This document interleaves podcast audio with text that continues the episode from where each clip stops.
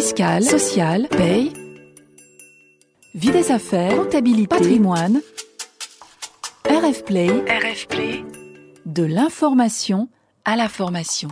Jury Tools. Jury Tools. Jury Tools. Bonjour à tous et bienvenue euh, dans le podcast Jury Tools, un podcast de la revue fiduciaire. Je suis toujours avec Alexandra Stocky. Bonjour Alexandra. Bonjour Florian. Alexandra, vous êtes avocate associée du cabinet Proskauer Rose et vous intervenez régulièrement sur des dossiers de réorganisation, notamment des plans de sauvegarde de l'emploi. Au travers d'une série de 7 épisodes, nous allons aborder ensemble les différents outils juridiques de réorganisation et identifier les points clés que les employeurs devraient avoir en tête pour chacun d'entre eux. L'objet de ce sixième épisode est d'aborder la gestion prévisionnelle des emplois et des compétences GPEC. Alors ma première question Alexandra, qu'est-ce que la GPEC La GPEC est un outil d'anticipation des évolutions de l'entreprise à froid. L'obligation de négociation sur le sujet a été introduite dans le Code du travail par une loi numéro 2005-32 du 18 janvier 2005, dite de programmation pour la cohésion sociale. Par la suite, d'autres textes sont venus préciser les contours de cette négociation et ont eu une influence sur l'évolution du dispositif.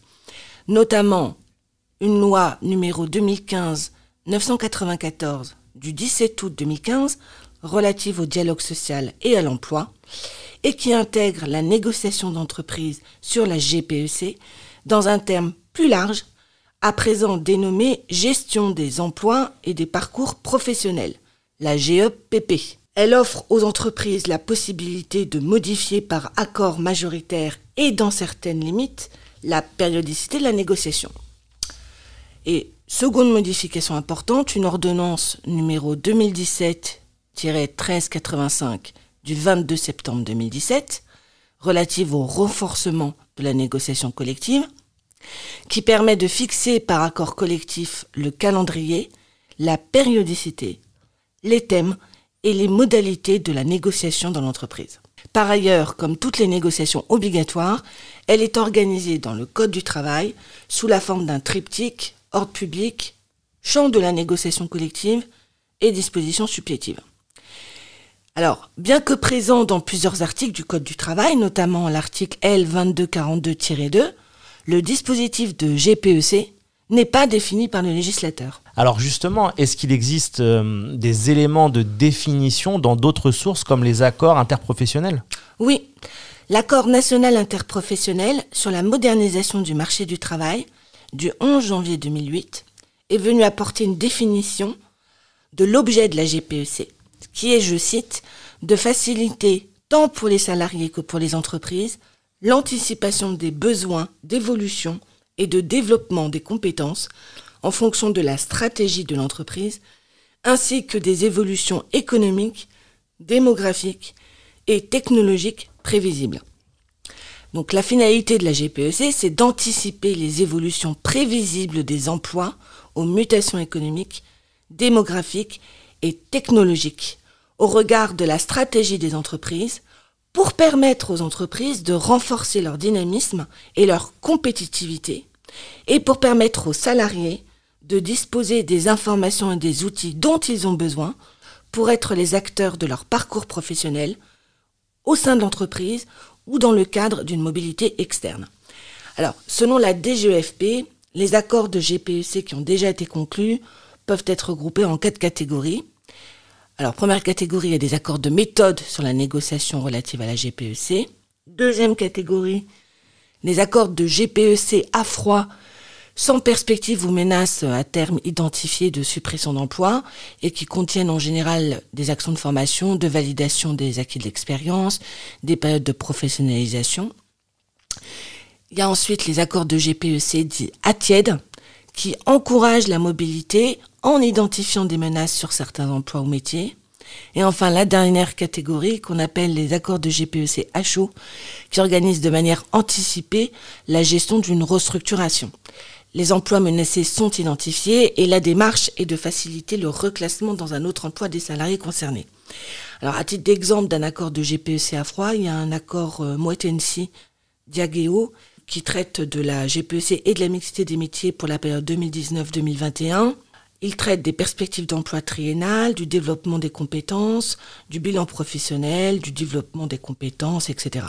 Et pour un exemple, à l'opposé d'accord de GPECHO, il y a un accord Solève du 3 novembre 2020 qui a été couplé avec un accord de performance collective en vue de remédier aux difficultés économiques rencontrées. Alors la question qu'on peut se poser, Alexandra, c'est euh, en matière peut-être d'entreprise par exemple, qui doit négocier un accord portant sur la GPEC Alors la négociation doit avoir lieu dans les entreprises et groupes suivants. C'est l'article L2242-2. Les entreprises ou groupes d'au moins 300 salariés, alors sur ce seuil de 300 salariés, il n'y a pas de précision dans le code. Et selon l'administration, l'effectif doit avoir été atteint pendant 12 mois consécutifs ou non au cours des trois dernières années. C'est une circulaire numéro 2005-47 du 30 décembre 2005. Donc ça, c'est la première catégorie. Deuxième catégorie, les entreprises ou groupes qui sont de dimension communautaire et qui comportent au moins un établissement en France d'au moins 150 salariés. Par ailleurs, il faut que ces entreprises ou groupes des organisations syndicales représentatives. Concernant la périodicité de la négociation, il est possible par un accord de prévoir une périodicité dans la limite de 4 ans et à défaut, les dispositions supplétives, c'est l'article L2242-20, prévoient une périodicité triennale. Donc l'employeur doit inviter les OSR à négocier, mais il n'a naturellement pas d'obligation de parvenir à un accord. En l'absence d'accord, on fait un procès verbal de désaccord. Alors maintenant, c'est pas parce qu'on n'est pas obligé de négocier qu'une entreprise qui ne serait pas assujettie euh, ne peut pas s'engager dans une démarche de GPEC à titre volontaire. C'est même, de mon point de vue, euh, recommandé. Les partenaires sociaux qui ont négocié un accord de GPEC doivent obligatoirement réaliser un bilan à l'échéance du dispositif et il s'agit d'assurer un suivi pour mesurer la mise en œuvre ou au contraire l'abandon de certains objectifs et également pour préparer la future négociation sur ce thème. Est-ce qu'il euh, existe une obligation de négocier au niveau des branches?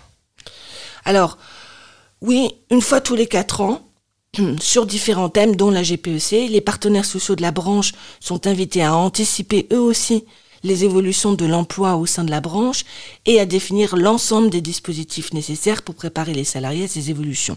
C'est notamment l'article L2241-1.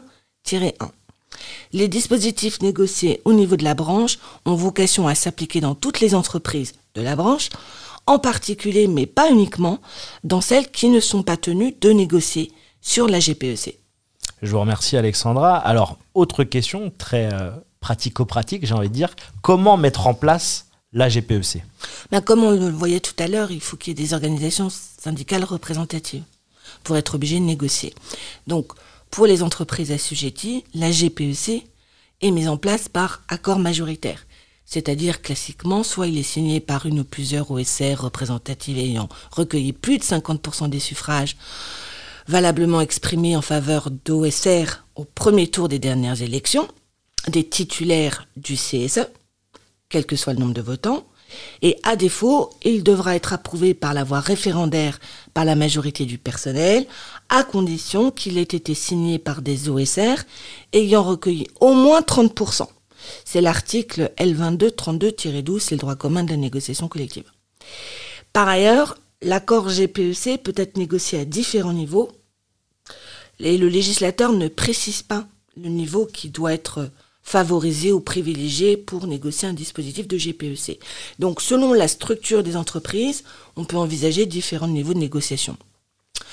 L'entreprise, l'établissement, le groupe, mais il est recommandé de privilégier, de mon point de vue, la négociation au niveau le plus large, c'est-à-dire au niveau du groupe plutôt qu'au niveau de l'entreprise.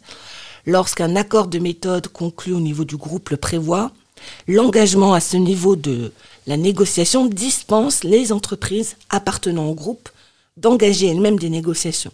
Alors on a vu comment mettre en place cet accord, mais quel doit être le contenu de l'accord? Il y a obligatoire. Euh, c'est l'article L2242-20.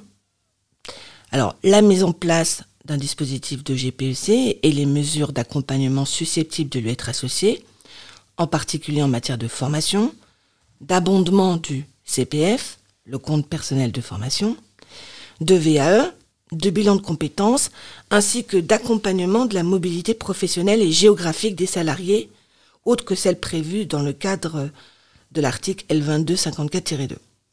Les conditions de la mobilité professionnelle ou géographique interne à l'entreprise.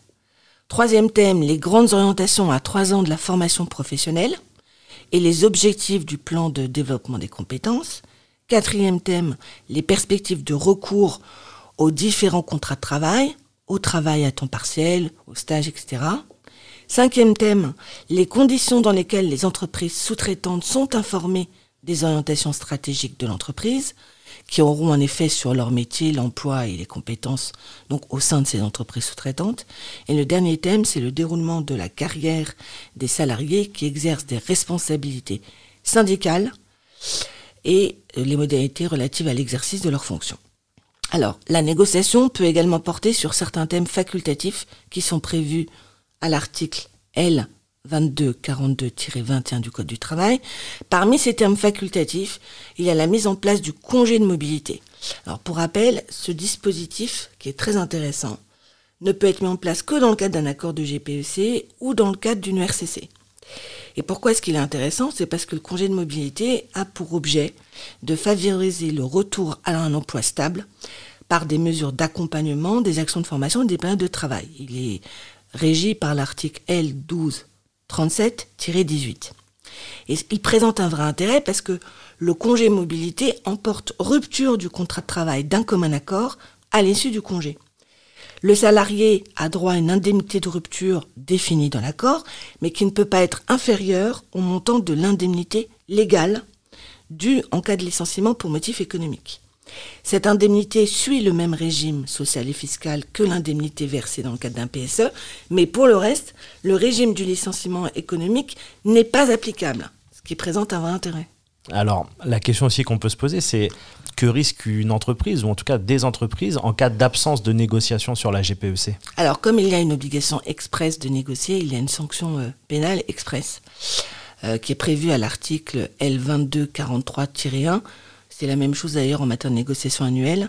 Donc l'employeur qui manque à son obligation d'engager la négociation sur la GPEC encourt une peine d'un an d'emprisonnement, bon c'est tout c'est théorique, et une amende de 3 750 euros maximum. D'accord, c'est très clair. La GPEC est-elle un préalable à un licenciement pour motif économique? Alors oui, c'est vrai qu'on peut se poser la question vu ce que je vous ai dit, notamment quand on parle d'accord GPEC à chaud. En fait, l'objectif de la GPEC, c'est de favoriser une gestion le plus en amont possible des restructurations, afin d'anticiper et de prévenir les licenciements éco lorsque c'est possible. La GPEC doit donc intervenir avant l'adoption d'un PSE, en amont d'éventuelles difficultés économiques. C'est à ça que ça sert. Et comme la GPEC a pour finalité de prévenir les licenciements économiques, la question s'est posée en jurisprudence de savoir si l'engagement de cette négociation était un préalable obligatoire à tout projet de restructuration, donc à tout projet de PSE. Alors, malgré son attachement aux mesures de GPEC, la Cour de cassation a refusé de faire de la négociation sur la GPEC un préalable à tout licenciement économique. Dans une décision du 30 septembre 2009, donc numéro 07 20 525, la Cour de cassation a énoncé que la régularité de la consultation du CSE sur un projet de licenciement pour motif économique n'est pas subordonnée au respect préalable par l'employeur de l'obligation d'engager une négociation sur la GPEC. Donc euh, c'est très clair. Alors, ça ne veut pas dire pour autant que euh, l'employeur euh, n'est pas dans une situation potentiellement à risque s'il ne respecte pas son accord de GPEC. C'est même l'inverse. C'est-à-dire que si l'entreprise entame une procédure de licenciement sans mettre en œuvre l'accord de GPEC conclu, là, ça va constituer un trouble manifestement illicite et les procédures d'information et de consultation sur le projet de licenciement et sur euh, la réorganisation pourront être suspendues tant que l'accord n'aura pas été mis en œuvre. Il y a notamment des décisions euh, qui paraissent anciennes mais qui sont toujours d'actualité, en référé TGI de Nanterre en septembre 2006, TGI de Créteil en novembre 2006. Donc dit autrement, pas d'obligation de négocier avant, mais par contre, lorsqu'on a négocié, il faut s'assurer qu'on a respecté l'accord avant d'engager des licenciements. Quel est le rôle du CSE dans la conclusion de l'accord? Alors, la négociation d'un accord de GPEC obéit aux règles de droit commun des négociations obligatoires dans l'entreprise. Et il y a une disposition euh, actuellement dans le Code du travail, c'est l'article L2312-14 du Code du travail, qui prévoit que les entreprises ayant conclu un accord relatif à la GPEC ne sont pas soumises dans ce domaine à l'obligation de consultation du CSE. Donc, c'est l'un des seuls cas où la conclusion et la négociation de l'accord de GPEC n'impliquera aucun sujet de consultation, y compris sur les évolutions prévisibles qui sera abordées dans le cadre de la négociation. Euh, on pourrait se poser aussi la question pour la directe. Quelles sont les modalités d'intervention? Alors l'accord de GPEC n'a rien à voir avec la directe, en ce sens qu'il n'a pas à être validé par l'administration. Il devra être déposé classiquement euh, selon les règles du Code du travail, L22 31-6, il devra être déposé au siège enfin à la directe du siège, il devra être euh, versé dans la base de données nationale des accords collectifs. Alors par contre, il y a une obligation particulière qui est une simple obligation d'information, hein. mais lorsque l'accord de GPEC inclut le congé mobilité, l'entreprise doit transmettre tous les six mois un bilan des ruptures intervenues dans ce cadre à la DRITS. C'est l'article L1237-18-5. Donc en résumé, un simple rôle d'information. Est-ce qu'il existe des aides pour élaborer justement un plan de GPEC Oui, les entreprises qui s'engagent dans une démarche de GPEC peuvent bénéficier de certaines aides sur condition. Une prise en charge par l'État d'une partie des frais liés aux études préalables à la conception du plan de GPEC. C'est l'article D5121-5. Un diagnostic gratuit de leur situation en matière d'organisation du travail et d'emploi et de formation qui peut être demandé à l'ANACT et une aide au conseil pour l'élaboration d'un plan de GPEC. C'est l'article L5121-3 dans les entreprises de moins de 300 salariés. Alors là, cette dernière aide, euh, elle, elle s'adresse justement aux entreprises qui ne sont pas obligatoirement tenues d'engager une négociation, mais qui, comme je le disais tout à l'heure, peuvent volontairement décider de mettre en place un plan de GPEC. Bah écoutez, merci beaucoup Alexandra. On se retrouve très vite pour un nouvel épisode de Jury Tools. Retrouvez tous les podcasts de RF Play et plus encore sur rfplay.fr.